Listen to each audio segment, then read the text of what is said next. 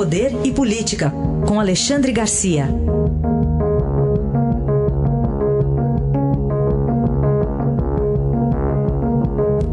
Alexandre, bom dia. Bom dia, Raíssa. Bom dia, Carolina. Bom dia.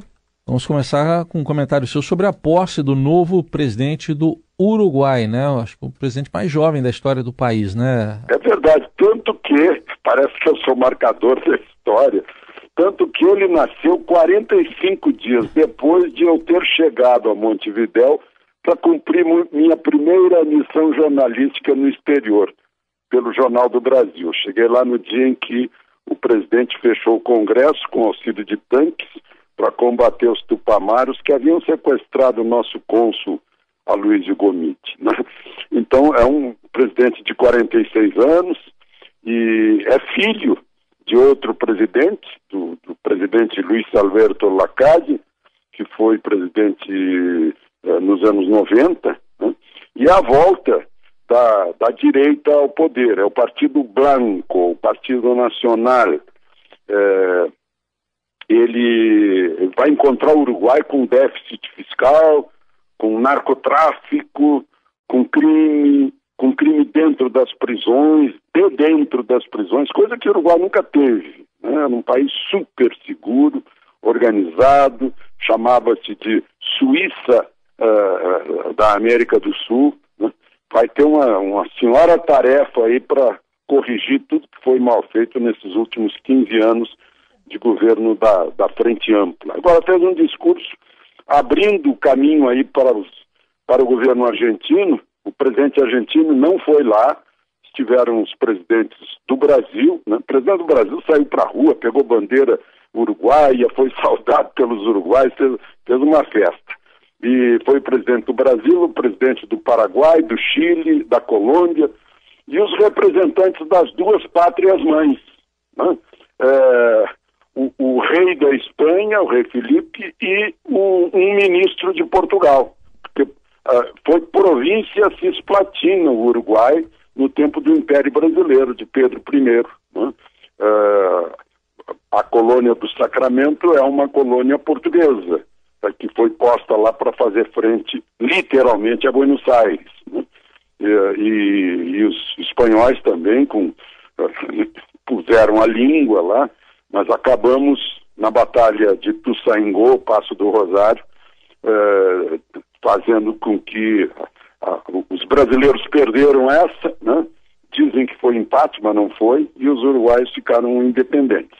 Mas, enfim, é o vizinho do Sul, discursos, eh, declarações do presidente do Brasil, do ministro do Itamaraty, que teremos uma relação muito próxima, mais próxima que já houve até o momento. Então, é, é bem-vindo né, esse novo presidente, porque fala em fazer um Mercosul pragmático e não ideológico. Né? Nós já tivemos aqui manifestações puramente ideológicas em tempo que o, o Chávez brilhava nessas regiões, nessas reuniões uh, uh, uh, multilaterais, né, regionais. Agora até a Venezuela por razões de não cumprir a cláusula de democracia, está suspensa temporariamente do, do, do organismo regional.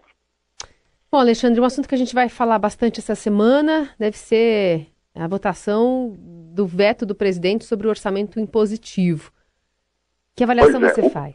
O acordo não deu certo. Né? Foi uma, uma trabalheira na sexta-feira, mas não deu certo o acordo. Então vamos para o voto né? aquela coisa, vamos para o voto. Vamos decidir no voto. É, o, isso diz respeito a 30 bilhões, né?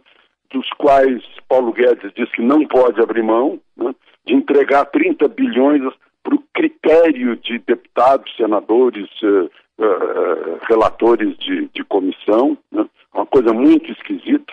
O próprio uh, senador Randolfo Rodrigues, do Amapá, que é um, um, um oposicionista acima de qualquer suspeita, tomou a iniciativa para gravar uma declaração em que ele diz que isso não é parlamentarismo e não faz sentido, né? não é aceitável tirar 30 bi do, da presidência da República. É, provavelmente o que pode acontecer é que o Senado não derrube o veto. Aí o veto não será derrubado, né? Embora na Câmara, a, a Câmara é mais complicada, são mais de 500 deputados, é mais complicado. No Senado é, é mais fácil. Mas, enfim, essa semana vai ser decisiva nessa, nessa questão que está pondo aí em confronto dois poderes, o executivo e o legislativo. E aí é bom lembrar, eu sou eleitor desde 1960. Eu já participei de duas consultas populares sobre sistema de governo. Né? Na primeira, foi em 6 de janeiro de 63, deu 82% para o presidencialismo. E a outra, determinada pela Constituição de 88, foi em 21 de abril de 93, deu quase 70% para o presidencialismo. Então a população já se manifestou na hora que foi, que foi perguntada nas urnas que prefere o regime presidencial, a forma presidencial de governo republicano. Né? E, e, o Congresso até hoje não mudou essa Constituição Frankenstein que mistura as coisas né? e deixa assim um, um regime é, que só funcionaria com aquele presidencialismo de coalizão entregando ministérios para os políticos. Claro que esse é o interesse deles, receber ministérios e, e, e estatais, e aí acontece tudo aquilo que a Lava Jato já constatou. É, o plebiscito de 21 de abril de 93 foi sobre forma e sistema de governo. Podia se votar até na, na monarquia, né, Alexandre? Isso. Tinha uma das opções e a vitória foi república presidencialista, né? Então, é, é, é verdade. É o que vivemos. Pelo menos em teoria. Este é Alexandre Garcia que volta amanhã ao Jornal Eldorado. Obrigado, Alexandre. Até amanhã. Até amanhã.